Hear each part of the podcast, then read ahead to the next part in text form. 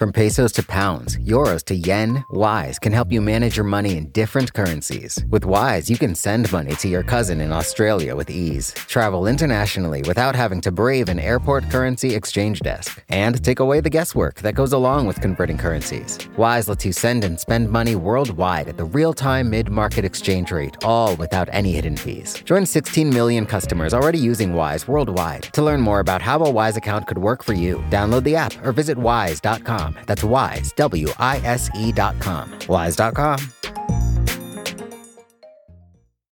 You know how to book flights and hotels.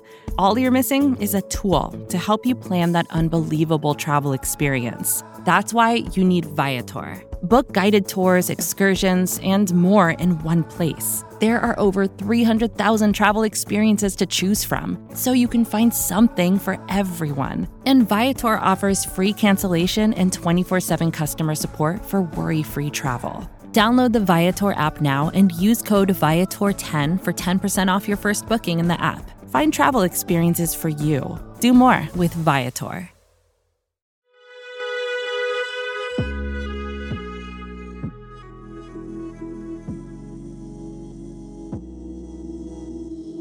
And welcome to the Longform Podcast. I'm Evan Ratliff. Max Linsky and Aaron Lammer are also hosts of the show, although I did the interview this week. I welcome them regardless. Evan did the interview this week. Evan did the interview last week. It's it's debatable whether we're still co-hosts of this show. Great being a fly on the wall for your interviewing. Uh, who, what did you get into this week? This week, actually, I did this interview a few weeks ago, um, but I talked to Evan Hughes. And uh, you guys know Evan Hughes. You've read his writing in a bunch of different magazines, the Times Magazine, New York Magazine, etc. Evan and I go way back. He wrote one of the great Atavist magazine stories back when I was editor. White Boy Rick. Yep, White Boy Rick. The Trials of White Boy Rick. It was a National Magazine Award finalist. Did that movie get made? Is there a White Boy Rick movie? A movie got made. Okay. That movie. I it don't would ma- not be accurate to say that movie got made. I don't want I don't want to touch on any sensitive topics if I just went into a hornet's nest. Is it is the movie not based you, on the you, history? you done did it, Aaron. okay. I, I, You are correct, Aaron. The movie is not based on that story. And in fact, we talked about this Wow. um, partly because Evan wrote a book which is called Pain Hustlers. And it's a book about this company that develops uh, basically a novel form of fentanyl. And then they spent years persuading slash bribing doctors to prescribe it extensively. It's all part of the opioid epidemic and uh, eventually became the subject of indictments, investigation, and a big trial. And the book kind of unravels this dark side of the pharma industry. The book is also now a movie that just came out on Netflix by the same name, Pain Hustlers, starring Emily Blunt and Chris Evans. So we talked about Evans reporting and we talked about the story, but we also talked a little bit about Hollywood and interfacing with Hollywood and what that's like because he and I together had this previous experience around his uh, his out of a story. I uh, look forward to that. Uh, the show is uh, brought to you in partnership with Vox Media, who help us make it. And now here's Evan with Evan Hughes.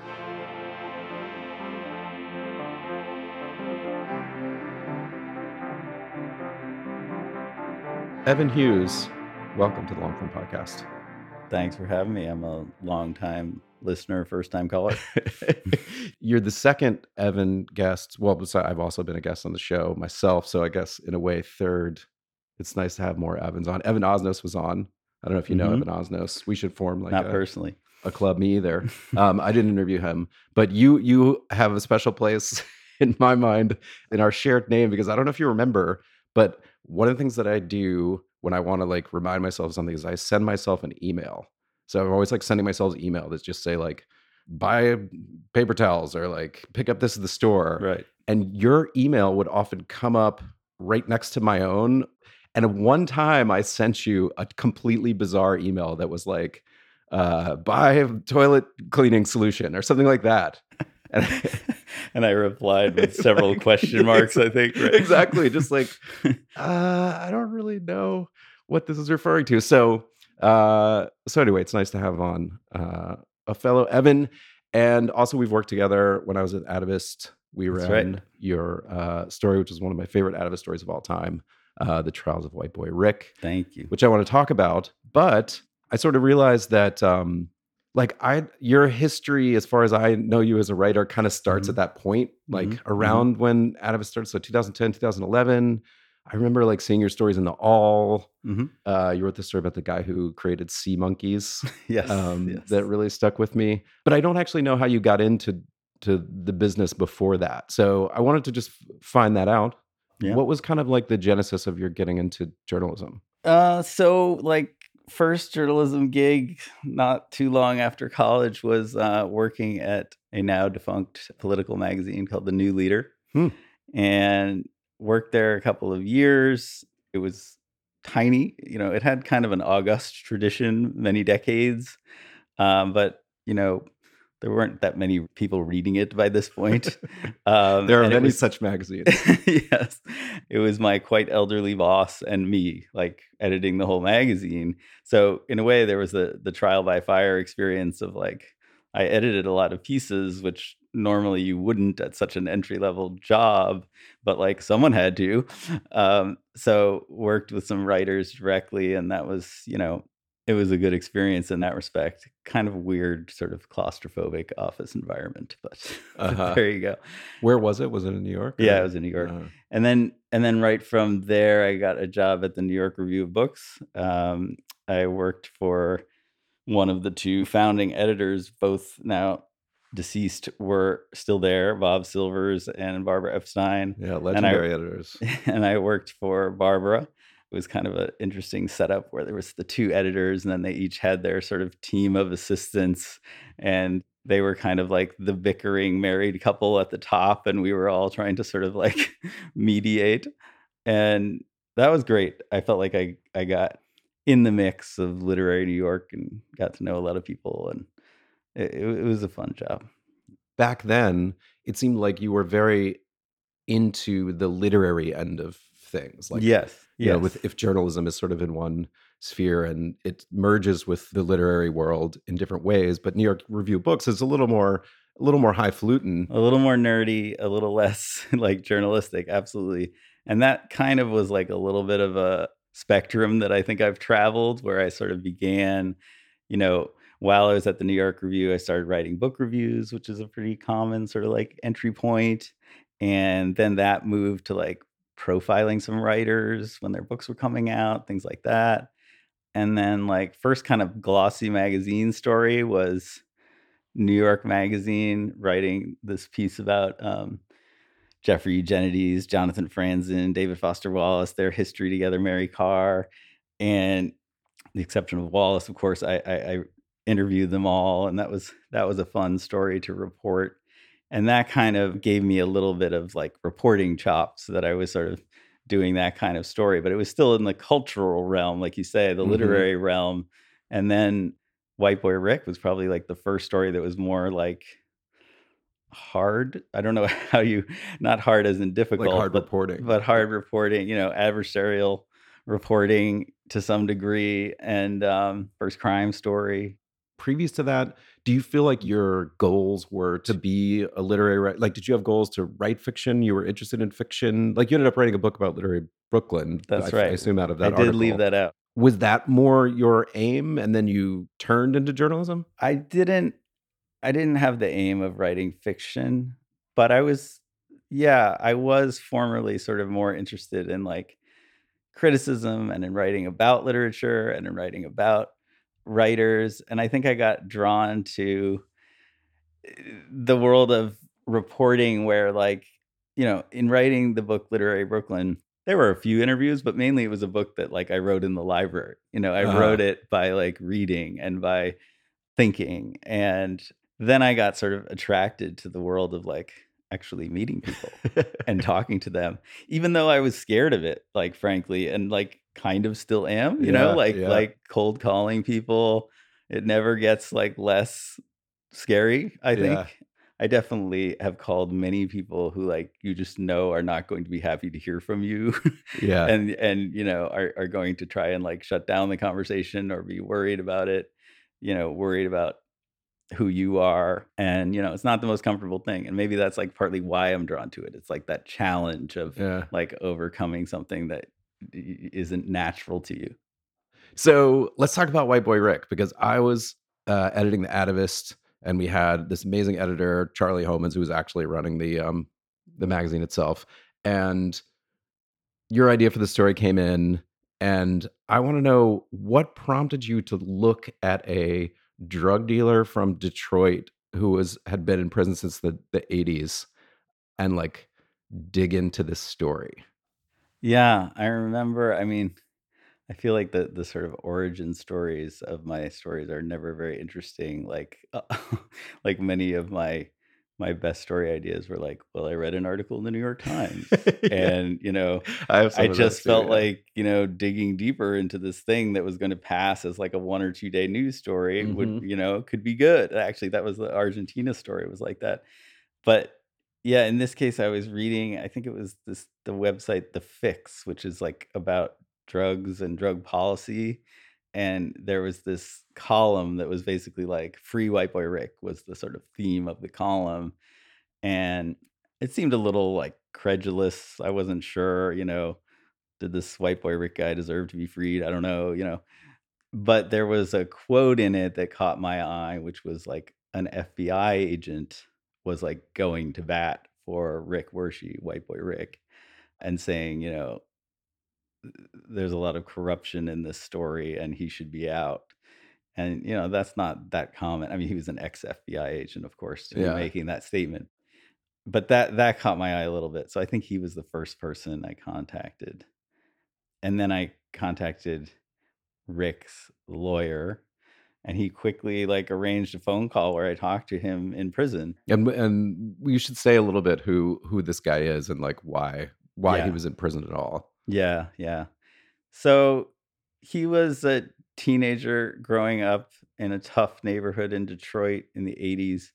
80s, you know, Detroit was saturated with drugs uh, in in certain neighborhoods um, and and crime, and he sort of like fell in with a crowd of drug dealers in his local neighborhood, and then became one himself. And what was sort of notable about him and gave him the nickname was that like he operated in a world that was like 95% black and he was this little white dude who was like 15 years old and like moving a lot of cocaine and you know he had this like bowl cut and he just like he wasn't what people pictured and uh, he was a so-called weight man meaning he he didn't like run a crew that was dealing on the street he he bought and sold cocaine in volume like by the kilo and then he would like sell it to other dealers who then had their like army of people out on the street and stuff um it's kind of a big a big job for, yeah, for a teenager. for a teenager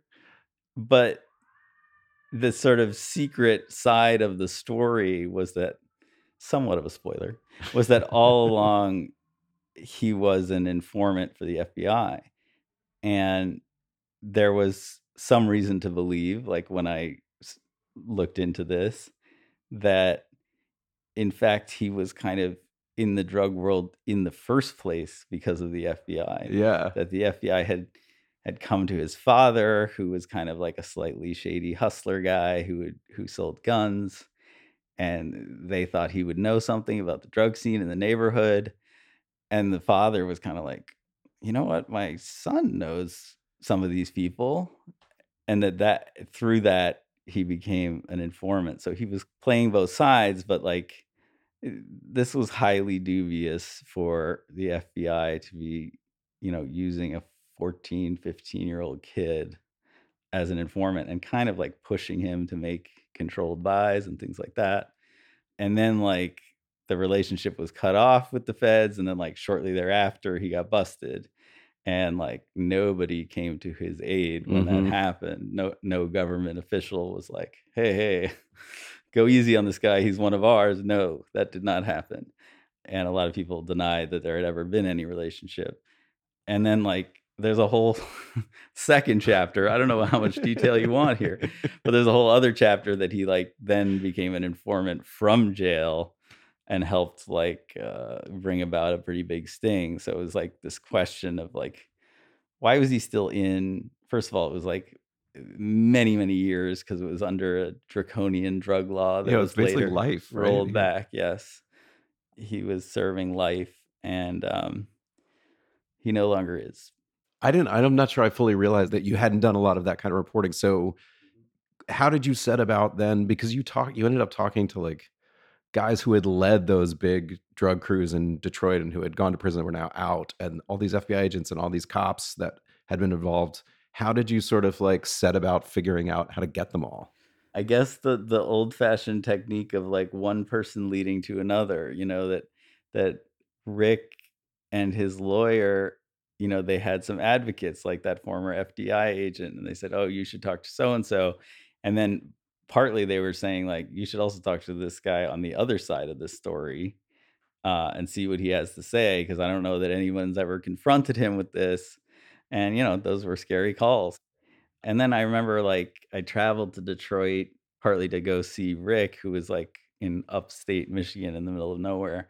But then I also spent some time in Detroit and got kind of like a tour by like a veteran cop who had been on the scene in the 80s and like Rick was a known name to him and and uh and and all the people he ran with. So I mean I think part of what helped is that like enough time had passed that Mm. you know a lot of these people were were former cops or former feds and so they were more free to speak or or you know they they they kind of like and some of them enjoyed telling the old war stories of like when things were truly crazy in Detroit.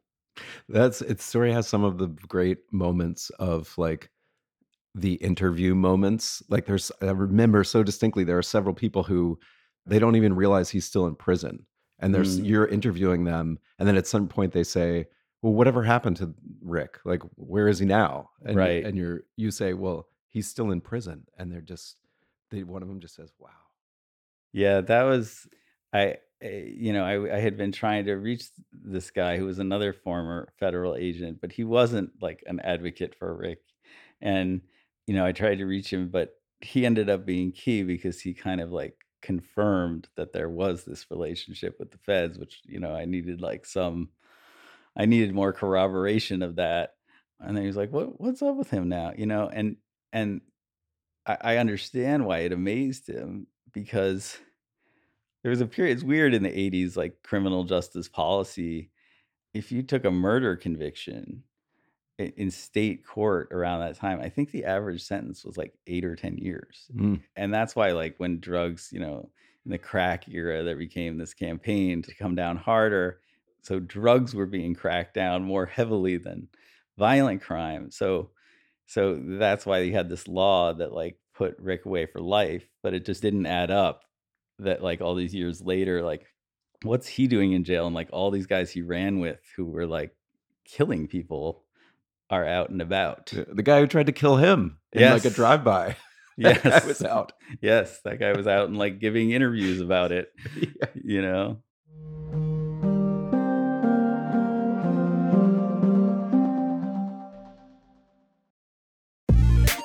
Wise is the app that makes using different currencies easy.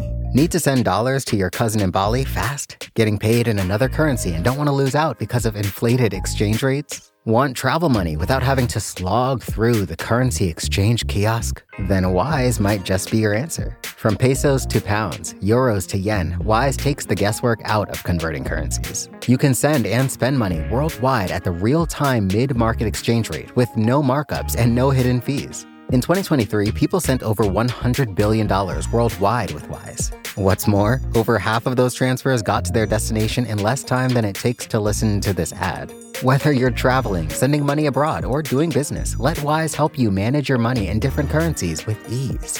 Join 16 million customers already using Wise worldwide. To learn more about how a Wise account could work for you, download the app or visit wise.com. That's wise, W I S E.com. Wise.com.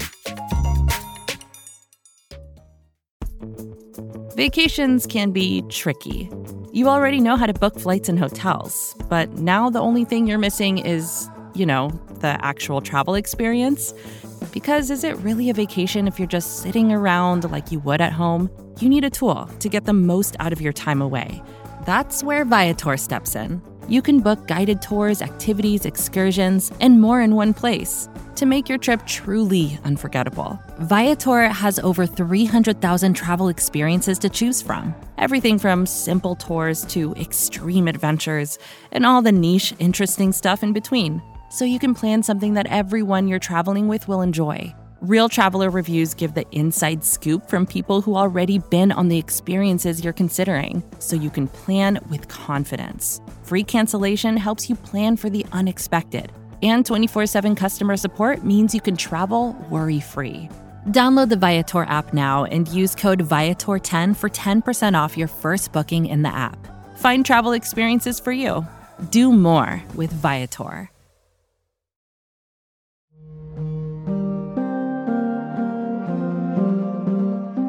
Part of the reason I love that story is the structure of the story. It has my favorite structure that is it's hard to find a story where this structure works. I'm not sure I can think of that many others, but the structure of the story, I'll just lay it out myself, is Mhm. like the whole story is told and then basically almost the whole story is told again, but with entirely new information. And so you kind of see it from the other side. All the things that you missed are now revealed to you in a retelling of the story. Who came up with that? That was me. I and that was like a pretty early realization that I wanted to do it that way. And I will tell you, I directly ripped off David Grann, Mm.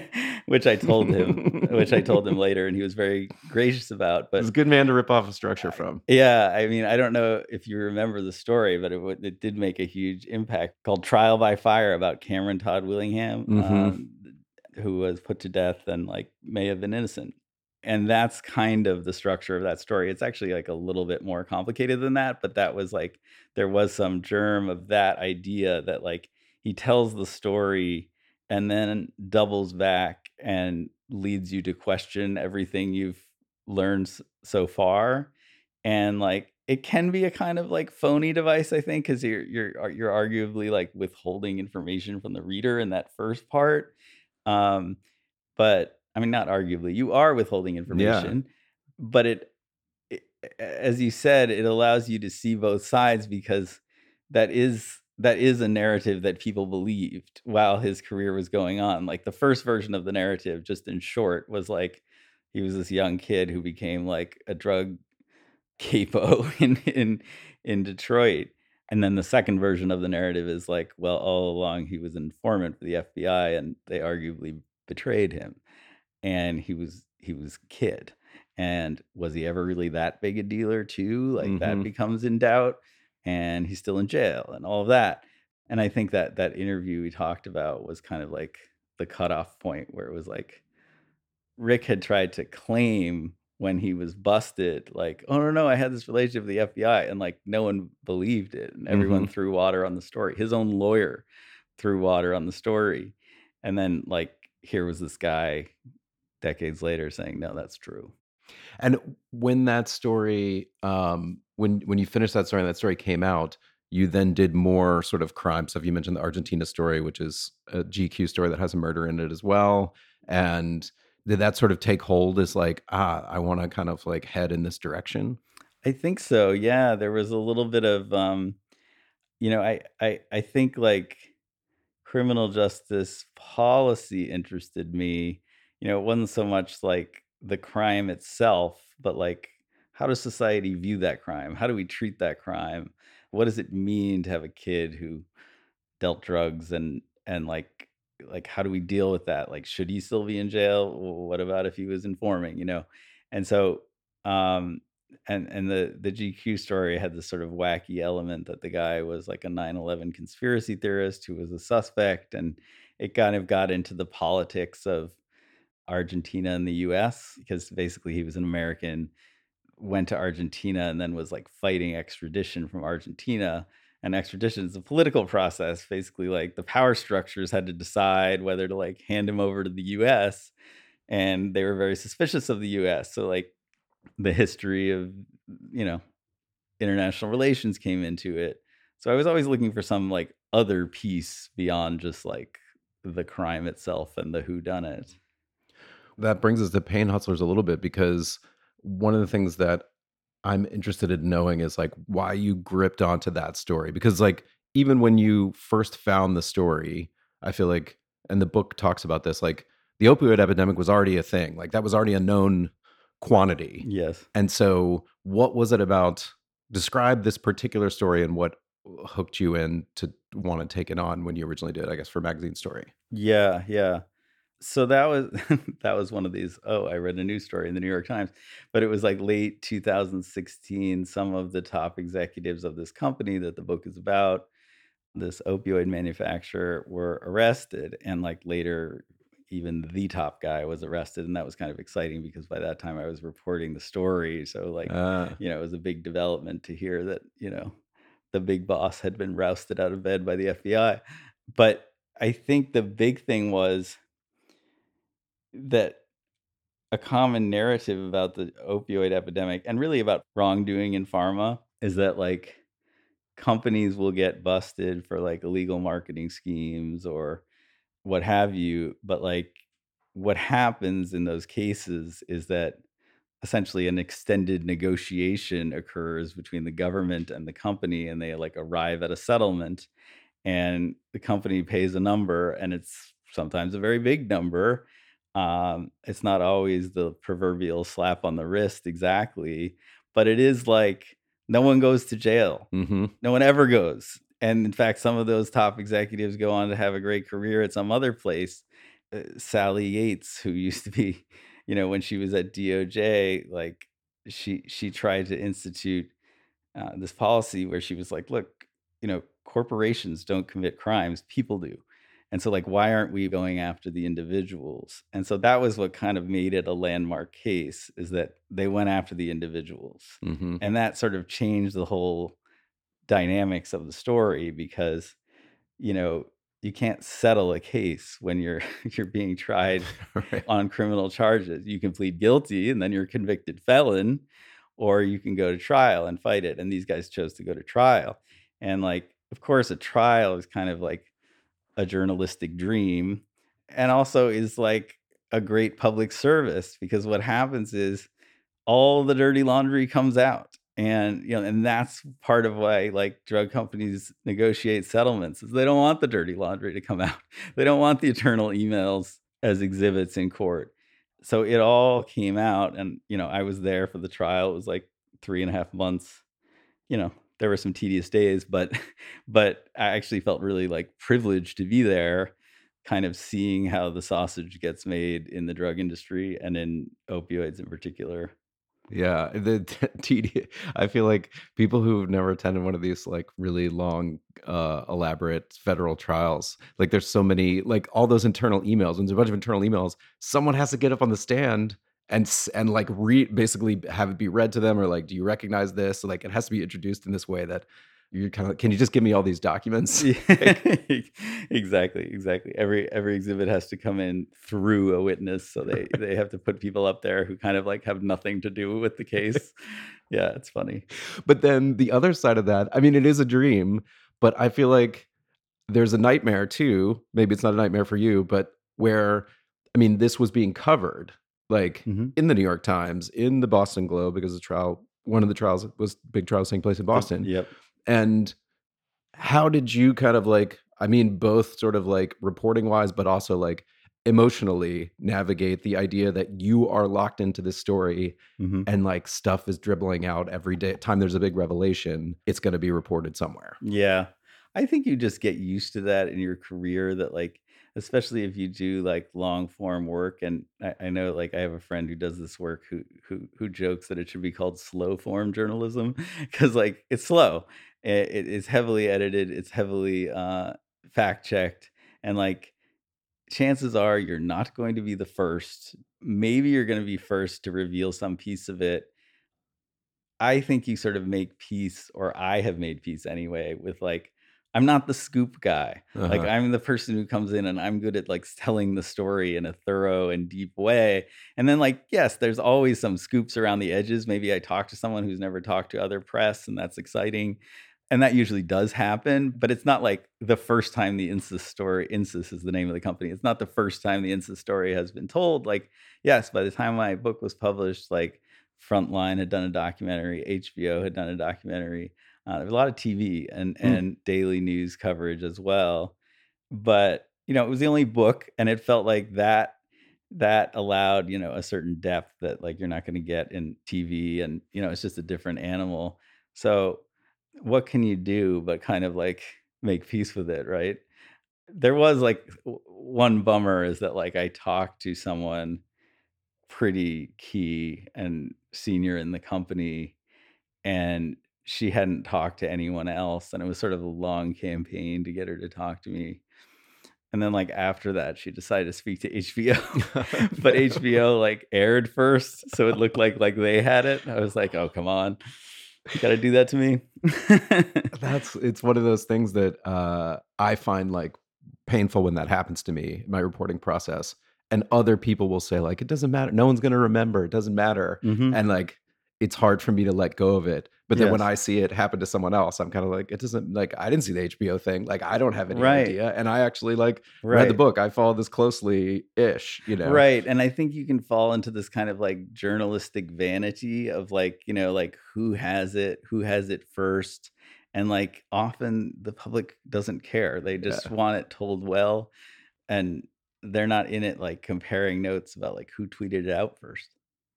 You said you um you had this long campaign to convince this this higher up person to talk. What is it what does that campaign look like for you? Like what's your argument vis-a-vis all of these other reporters who are trying to get the same people? So I'm kind of a kill 'em with kindness person. like like I don't get very adversarial. You know, there have been a few conversations like that, but I think that you know, um first of all, it's like a slow approach. I've realized kind of over the years you have to sort of educate people about the process and who you are and what it's going to look like because they're scared of you. Of course they are. And you know, they think like maybe you're going to like grab some quote that they say in the first 30 seconds of your phone call and use it and you have to tell them no, that's not what this is. Like this is and you know, I'm not going to post some blog. We're going to have like a months long conversation here and there's going to be a fact checker who goes back and talks to you about it so I think often what I'll do is, and I did that with this particular woman, is like wrote her a letter that was like, "Here's what I'm doing." Handwritten? Uh, no, it was typed. Typed. Okay. Um, but wrote her a letter, and it was during the trial, and so I like gave it to her attorney to give to her, and like I felt like like I could have just like approached her in the hallway. We were like in the same room for three months, but I felt like that was kind of intrusive and invasive, so I just did the letter and sort of made my case to her. And then it was, you know, she didn't actually respond to that letter, but I then called her later, gave it some time. And, you know, I sort of usually in the first conversation, I tell people, like, this is not the interview. This is not an interview. Like, what we're mm-hmm. doing now is we're just talking about the idea of you participating in the story. And that'll be a decision you make later and try to like answer any questions they have too.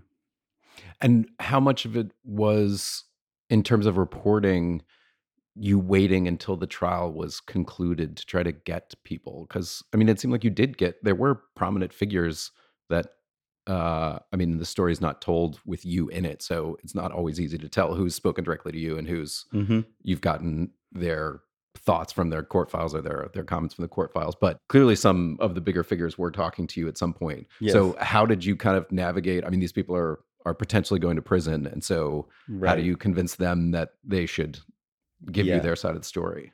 Yeah. So when they were like when I uh, I I first published a story in the New York Times Magazine that was in 2018, and at that time like they'd all been indicted, but they had not gone to trial. Mm, And like under that circumstance, they're just not going to talk to you. Like their lawyers are going to prevent that. You know, like if they give an interview that then like conflicts with testimony at trial, like that is so-called impeachment material. It's going to come up on the on cross-examination. Like you're saying X now, but I see you told the New York Times that Y.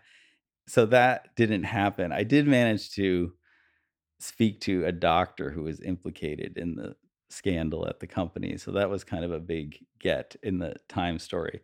but then with the book, yes, like I mean, part and part of the reason that the book exists and that I wanted to do it was like, okay, now I got to see the story through to the end, and also it opened up the possibility that yeah, at the end of this, maybe I'll get, get access to these people, and like generally, people won't talk to you until they're sentenced, hmm and because it also can affect sentencing. So even after the verdict, I had some waiting to do, but in fact, like almost a year of waiting before they were sentenced. So so.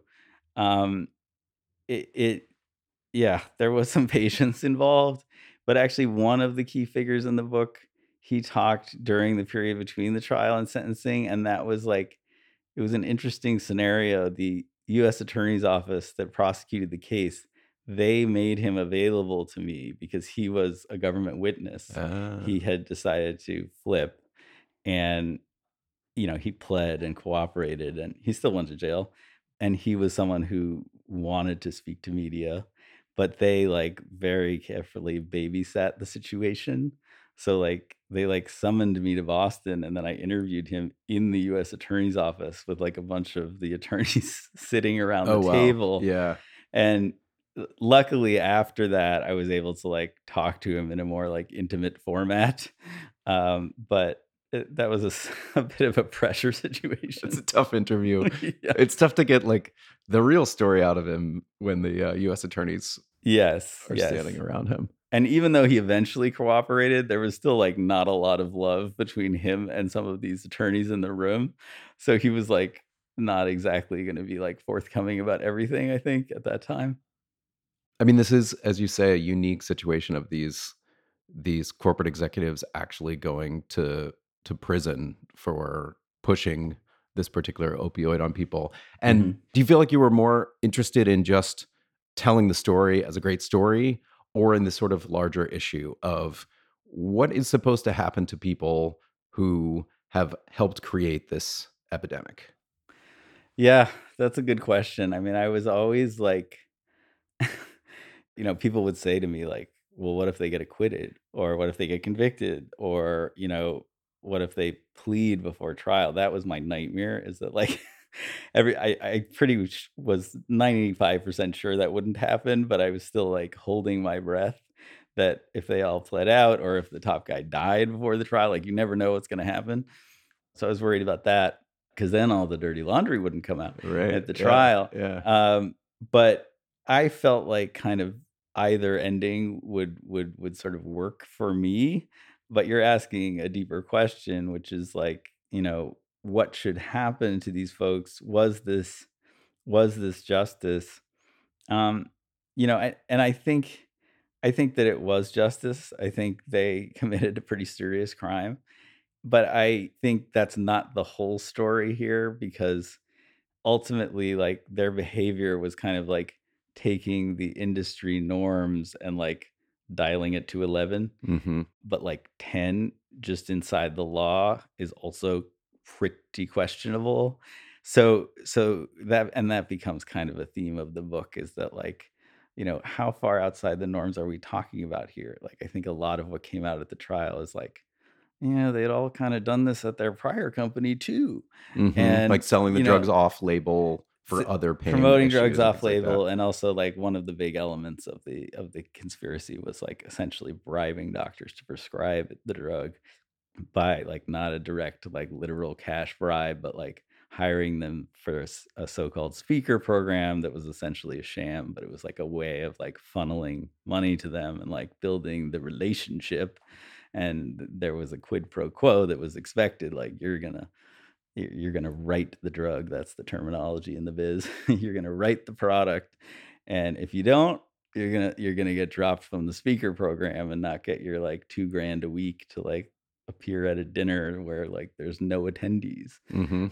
like you know it's supposed to be some educational forum where they're educating their like fellow doctors but like there were times there were no fellow doctors Well, it's it- still I mean, paid that- them that whole thing is so wild because partly as you say what becomes clear is that this is very common practice or at Mhm. least other companies were doing it Mhm. and that one of the things that really like fucked these people was that they just said to each other like no no it's a quid pro quo like in emails and other places they actually like exactly. They they just said what it was. Yeah, yeah. It's like that Stringer Bell scene in The Wire. Like, are you taking notes on a criminal conspiracy?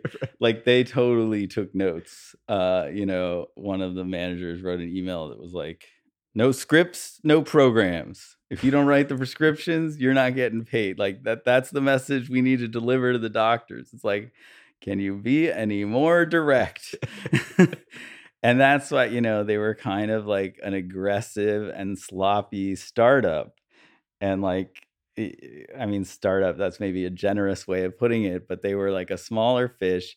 There were a lot of people there who were sort of like getting a more senior role than they could have gotten if they worked at like Eli Lilly or Pfizer or whatever.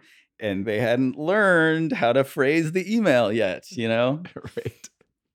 In terms of uh this is obviously like a huge amount of material. I mean the the flip side of like everything being revealed in a trial is you have an incredible amount of material to process. Are you a person who I mean, this took years. Are you? Did Mm-hmm. you? Are you a write as you go kind of person, or like gather everything, organize it, and then like now I will start? Hmm. Yeah, it, it it's a hybrid of the two. I mean, I definitely went deep on research, and I think everybody has the experience where you're unfortunately like research can go on infinitely. Like there's always more to discover, and there literally were like there was this whole galaxy of litigation around this. You know, it wasn't just this one trial. Then like they brought like all these doctors got arrested around the country and then you have the shareholder suits and then you have the like insurance suits and and so there you know sometimes you read in a story like we went through a thousands of pages of court records and you're kind of like really thousands well it was thousands Yeah. um, and maybe tens of thousands but Pages, I'm sure, was tens of thousands. Yeah. like documents, it was probably yeah thousands. yeah that's true um but you know there is no bottom to that and you know eventually you meet the reality of like okay i got to get going and and when you do get going even when you don't have complete information and you know stuff is coming and like i said i had to like wait for certain developments to occur but i couldn't just like sit there on my hands waiting for the developments to occur. So i was writing in that period and it was like sort of frustrating because i knew that like i didn't know everything and that more was going to come out that was relevant to what i was writing. But you know once you get going it kind of like narrows the universe of stuff that you actually have to research. You start to see that like okay like the reader doesn't need to know that whole bit. So like i, I can stop like wasting time in that, down that corridor. And and so i think like getting going on the writing is sometimes just like a tool to to increase your efficiency of research. Hmm And do you? I feel like everyone like. There's always this sort of like kill your darlings talk about writing, and it usually refers to like you're killing off the sentences you think are beautiful. But I feel like it's uh, my issue is more with reporting. Uh, when you report out something, and I kind of get it in my head, like if I don't put, no one's ever going to know this. Like if I leave it out, it will, it'll just be lost. And the idea of like getting over that and saying like, no matter how hard you work to get it, it's just not going to make the story better to include it. Hmm. Is that something you are able to do well on your own? It sounds like when you say narrowing, it sounds like you are good at that. I, I mean, I think so. I think like this actually the, the book is on the short side. And like I I I liked that. I was aiming for that. I felt like it wanted to move and move along at a good clip. So there's like there is a lot that I left out. And there's also there is a lot that uh, like for instance the the scandal as i said it wrapped up it implicated all these doctors around the country. Well each one of those cases was actually really interesting and it had its own universe of characters right? Like Mhm. because each clinic had like patients you could talk to the doctor you could talk to the staff you could talk to the insys sales rep who called on that doctor and not only talk to them but there were court records about it all but it's like eventually it's like well how many of these doctors are you going to cover in the book? Like it's kind of you know you've got to sort of pick your battles and you know the reader is only going to have a certain amount of patience and and you know so you develop that empathy with the readerly experience i guess. I feel like the the, the thing that's sometimes tough is like not just like cutting something but like sort of ruthlessly condensing it you know, because it's it's somewhat boring material, but like it might have taken you a month Yeah. to like master what a qui tam lawsuit is. So that's like whatever. It's a big law enforcement tool in in the pharmaceutical business. And like it becomes like two paragraphs and that sort of like does pain you sometimes, you know. And then like, you know, in the end notes you get to like do some explaining, but you're like, man, I could write a whole book about qui tams at this point. Yeah. I've gone real deep. But but I'm just gonna like explain it so the reader gets it enough to follow the story, and then I'm back to the story. I feel like that applies to another area as well, which is sort of like the victims of opioid addiction. And that they're just like, if you're reporting one of these stories, they're sort of endless, truly horrifying stories of people who were fed drugs or got hooked on drugs and their lives were one way and then their lives ended up another way. And you can Yes. follow those. How do you decide how much of that to include and how many of those people to to talk to? Because obviously that's a big part of this story is that's the ultimate victim Mm-hmm. but how did you decide like how to kind of address that aspect of it Yeah, I wrestled with that a lot actually, because I think it is ultimately like, why does the story matter? Because there were patients at the other end of this. And I think some people have a vision, you know, in opioid crisis stories, and this is like, there are instances of this where there's like, there's a so called pill mill clinic, and then there's people who line up outside and they sort of you know look a certain part they like look like they you know a greyhound bus station or something. The image is like it, it's not fair. It sort of portrays those people as addicts who are sort of like out to get their fix and doing this for recreation. That is totally not a fair picture of the situation and certainly for this particular product that this company made is like a lot of these people and having talked to them a lot of them i can say this with authority they really had no no idea what they were getting into a lot of us trust our doctors it's a natural relationship you don't have the knowledge you don't have you know doctors have a lot of power and some of them like they didn't really follow the news they, the, the, the opioid crisis was some vague thing that they didn't connect to this experience mm-hmm. and they'd be like prescribed a product okay like they didn't know about the deep unsavory relationship between the manufacturer of that product and the doctor. They had no clue. Why would they you know? And none of us do like and we we might be a little shocked if we knew like what was going on in that same clinic you know that reps were there all day trying to take out the doctor to lunch and work them. So i i really did feel for them and i think in the book my approach was that a little of it would go a long way and there were like some experiences that really crystallized for me some interviews and and and one witness who who who testified at trial that like you know these people's lives were utterly changed and like perhaps ruined by by being prescribed this product and it wouldn't have happened if their if their doctor were like upstanding and responsible so now the book is getting turned into a movie it has been turned into a movie the movie is coming out. Indeed. Um, i want to talk about that process a little with you because i feel like that's a process that a lot of people are curious about but tends to be a bit opaque and sort of looks one way from the outside and a different way from the inside.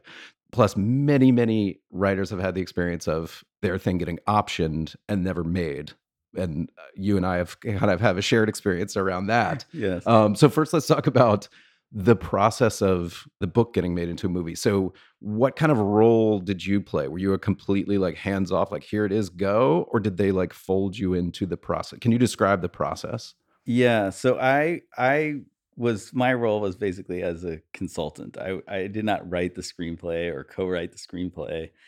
You know, they acquired the rights to the book and did their own thing, but I was kind of this sounding board and the screenwriter of the movie. This was a cool development for me because like I I had not known him previously, but was Wells Tower who kind of like comes oh, from Oh, wow. my world, our world. You know, he's someone who's written long form magazine features, but he's also a, a very accomplished fiction writer. He has a great short story collection and like had sort of in the last decade or so had like started doing some screenwriting. And he was one of the earliest people actually to take an interest in adapting this. So it was a fun kind of ongoing conversation. I felt like he was like a fellow nerd who was interested in the deep mechanics of the story and in how the sausage gets made in the industry and like wanting to get those details right even if the movie is kind of high spirited and sort of comic there's a certain wolf of wall street vibe of like the inside the halls of this company and like the culture of sales and even if some things are kind of painted in brighter colors than they are in the book you know he wanted those things to be grounded in in fact and in in reality and like so that was sort of my role is to say like yeah no that wouldn't happen or you know things like that Well, that's, I mean, you kind of, I think you kind of headed off some of my other questions because you, I didn't realize that it was Wells Tower who had written it, who Mhm. clearly is going to sort of understand this translation from reported fact into something that's going to be turned into dialogue that didn't exactly happen and everything that has to be done to Right. turn into a movie. So that might have allayed your fears along the way that you had him. Uh, how how concerned were you about whether or not this movie is good? You know what I mean? Like, because it, I mean, it- it did allay my fears absolutely that Wells was involved and that other like super smart people were involved. I felt like first of all like one big worry is like is this movie ever going to get made? And I think people understand that that like every movie is like a long journey where the producer has to like push the ball uphill for several years and you know encounter all sorts of resistance. And like everybody tells you all along the way like never count on it happening. And you know the producer would tell me like i've had movies fall apart nine days before the shoot because the star left or whatever. So i was sort of sweating that but i had to like disconnect a little bit because it was like psychologically you just can't like i had no control over whether the movie was going to happen.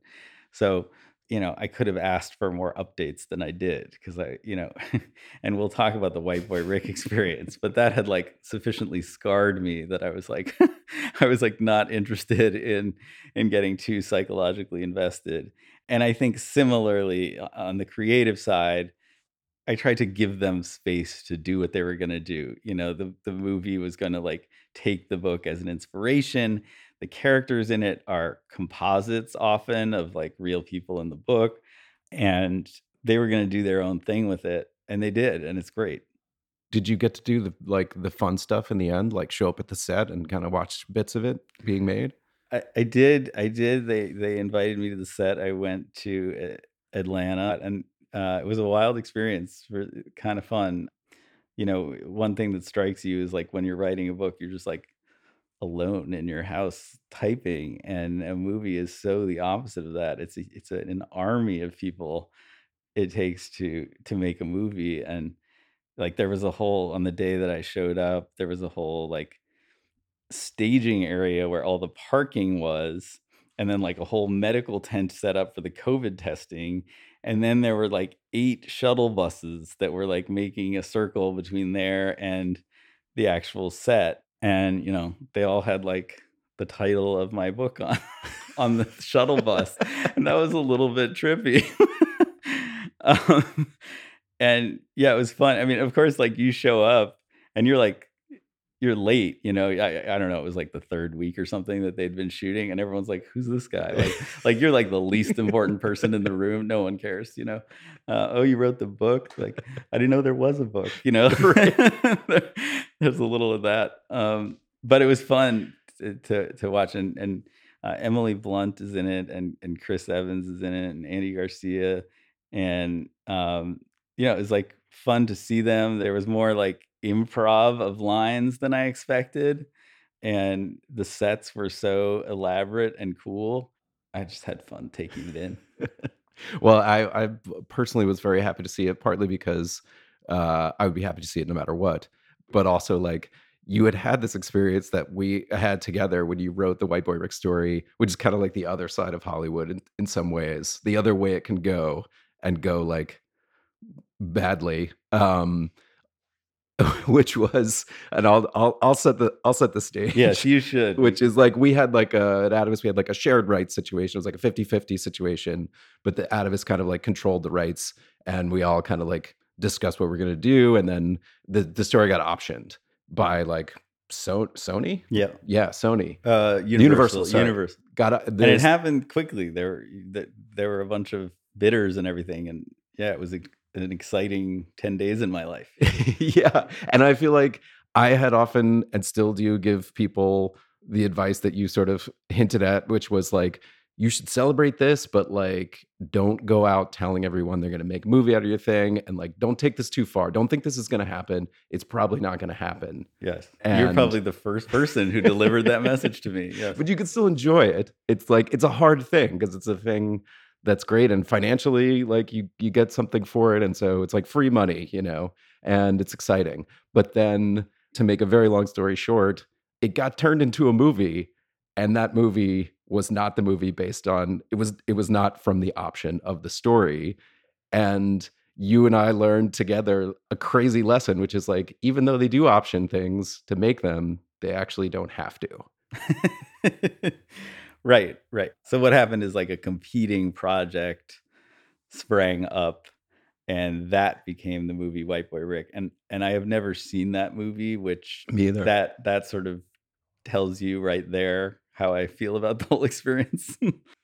I haven't seen that movie and it's got Matthew McConaughey who I love Matthew McConaughey movie you know and in, and under normal circumstances I would have seen that movie right. And it was sort of frustrating when the movie was coming out. A lot of people were like, Hey, congratulations, I see your thing got made. And I'm like, nah, actually I had nothing to do with that and didn't benefit from it. that's the the painful thing is people might think, oh, look, oh, you must be doing great because this movie's out. It was a big movie, it was out in theaters and everything else. Yeah. And in fact, if I could go a little deeper, Mhm. you know, you and I try like tried to figure out what we could do about this because there was clearly material that was used for that movie that came from your story.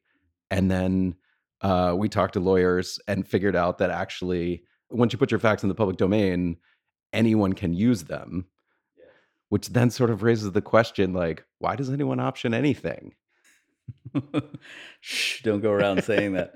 Um, but yeah, no, it's true. Like I, I felt like you know the crux of it was like you, it, if you're telling a true story, you don't like therefore own the true story. They are like facts that are out there in the world, and things that you uncovered might be then used in a movie, but that does, they don't owe you anything for that. But there are elements of the story that are like even worse than this sounds. I think that are that are sort of more unjust. But maybe we'll leave some of those unsaid.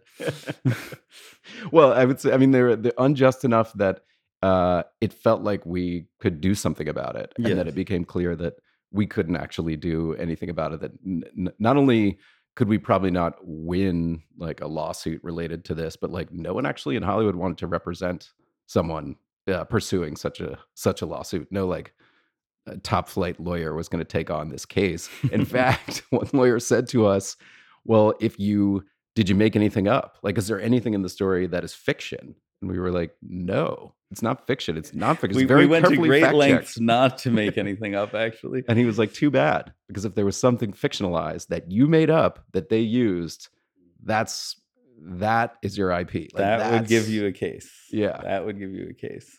Yeah. But but holding these two experiences in your head, where are you left with the relationship between uh, journalism and Hollywood? Mm, yeah. I don't know. Proceed carefully, I guess, is the is the lesson.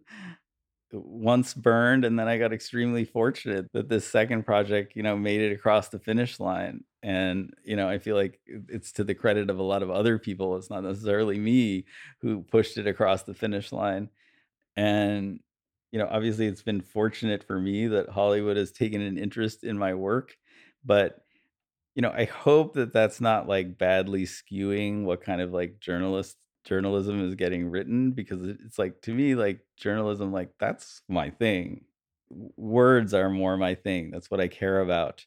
And so I, I- view like a good piece of narrative nonfiction, whether it's a book or an article, as like it's a real art form and I have great respect for it. And I think in a lot of ways we're sort of living in a golden age of it.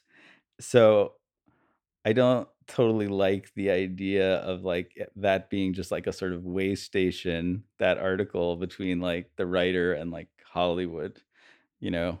And it's a little depressing to me that like the level of money is so out of whack with the level of money in our business, the level of money in Hollywood. And so that that sort of like is skewing the business a little bit.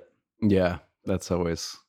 I always feel like uh, half a day of craft services on one of these productions would uh, pay for pay, pay for the articles that you actually actually uh, have based the entire movie on. I think the question is like, what does it mean for the journalism part for these stories to get turned into? Because oftentimes you, don't see it coming. So I think there are stories that are sort of clearly written to try to be optioned for movies Mhm. and there's sometimes like dubious journalism i- Mm-hmm. involved in those but also like they don't always work out you know they, it That's doesn't true. always turn into a uh, a movie so it's sort of like keeping that out of your head but i wonder if you can keep it out of your head if your book has actually been turned into a movie like that is like you've you've you've seen it all the way through from end to end Yeah, I try. You know, I think like you, you, you know, you just try to like keep doing your business, and like it's sort of somebody else's business who works in Hollywood and might see something in what you do. I mean, I think the kind of stuff I'm interested sometimes is cinematic, and like you know, it's just like I'm interested in in great stories. So are they. You know, yeah and and sometimes the converse is true of what you said is that like sometimes a story that might appear kind of like a little bit too cerebral and not visual enough like makes a cool movie like i remember when i heard that moneyball was going to be a movie and i was like what Yeah. like like that's a like how do you explain all that that's a book. Yeah, exactly. It's kind of like a book about a guy who had a certain idea of like how you should value baseball players and how you should build a good team based on like market inefficiencies. And I was like, how's that going to be on the screen? But it worked out. So what are you working on now? You've um you just wrote an Atlantic piece recently about short sellers. Are you kind of doing magazine work right now? Do you have another book project in the works? So I'm gonna be a little circumspect about what I say there, but like I, yes, I wrote the story in the Atlantic about short sellers and a group of them, of some of the more prominent ones in the field who are under investigation by DOJ, and that was kind of it was kind of interesting to report like slightly earlier in the process than like you know in reporting on the Insys story. Like none of these people have been indicted, but they Mm. still could be Mm-hmm. and like often in that situation people like that don't want to talk to press but these guys are special kind of people who are sort of like f you uh I'll, I'll talk to whoever i want and so that was that was fun and it got me super interested in that world and in and in the world of finance and like it's not a world that I've always been interested in you know I sort of remember being in college and having a bunch of like classmates who were going into finance and I was like oh that sounds like a snooze. But now I'm like ah this is actually kind of really interesting like intellectually interesting to kind of like analyze companies and then there's some drama in it you know like you're taking a bet someone else is taking another bet it's going to pay off for one of you but not both and and some of it involves like out researching your competition Yeah. out trading your competition and coming up with strategies and at least in the hedge fund world which is what i wrote about like it's cool stuff so i'm kind of doing some continued work in that vein i'll put it that way Is that a mode that you like to operate in to like enter these worlds and then stay in them? Yeah, you know, I it, it hasn't happened that often for me. And I think like I've never really had like a very specific beat. There was actually a period where I did a bunch of reporting about the publishing industry. And that was a period when, you know, sometimes editors would reach out to me on like, oh, like you remember when there was the battle between Amazon and Hachette? And that oh, was Oh, like yeah. so people would say like oh do you want to write something about that you know because i had established some track record there but like generally then i would go and do something else and do something else kind of a generalist. So I probably would have a better career if I had developed a beat. but yeah, you do you do often have this sense of like curiosity and that you've immersed yourself in a world and you're like not quite done. You know, the article comes out and you're not quite done. And I guess like that's kind of why I wrote the book of the Insys story. And this time I feel like I'm not quite done. Like I, you know, there's the, and I'm still like texting with all the sources who are in that Atlantic story, and I'm still kind of like super curious about what's going to happen to them and I just like this little world that I feel like is under known. Mm-hmm. Not quite done. I like that. We've both been in the, the magazine business for a pretty long time, seen a lot.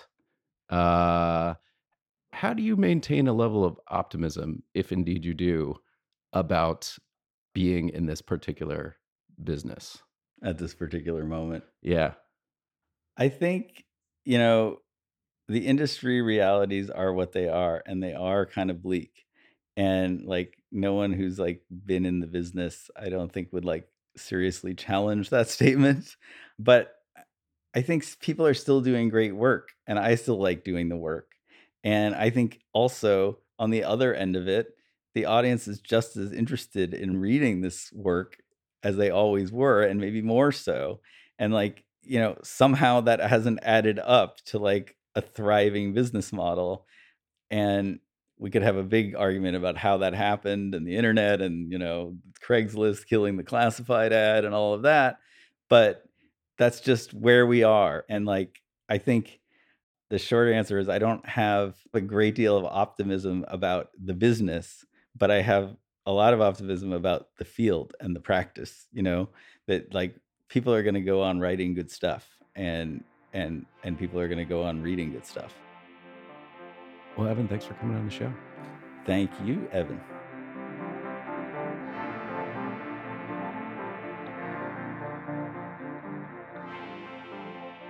That's it for this week's show.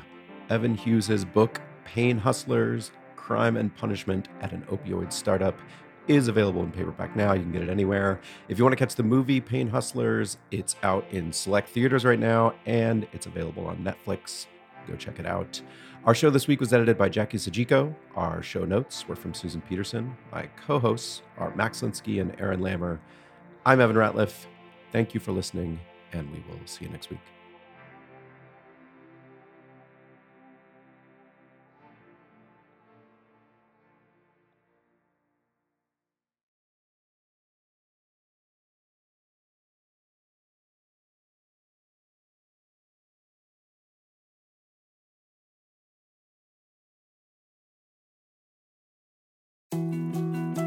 More to dos, less time, and an infinite number of tools to keep track of.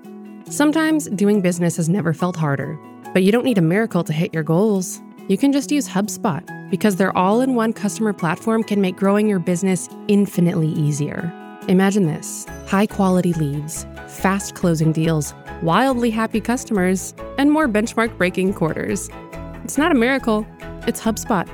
Visit HubSpot.com to get started today.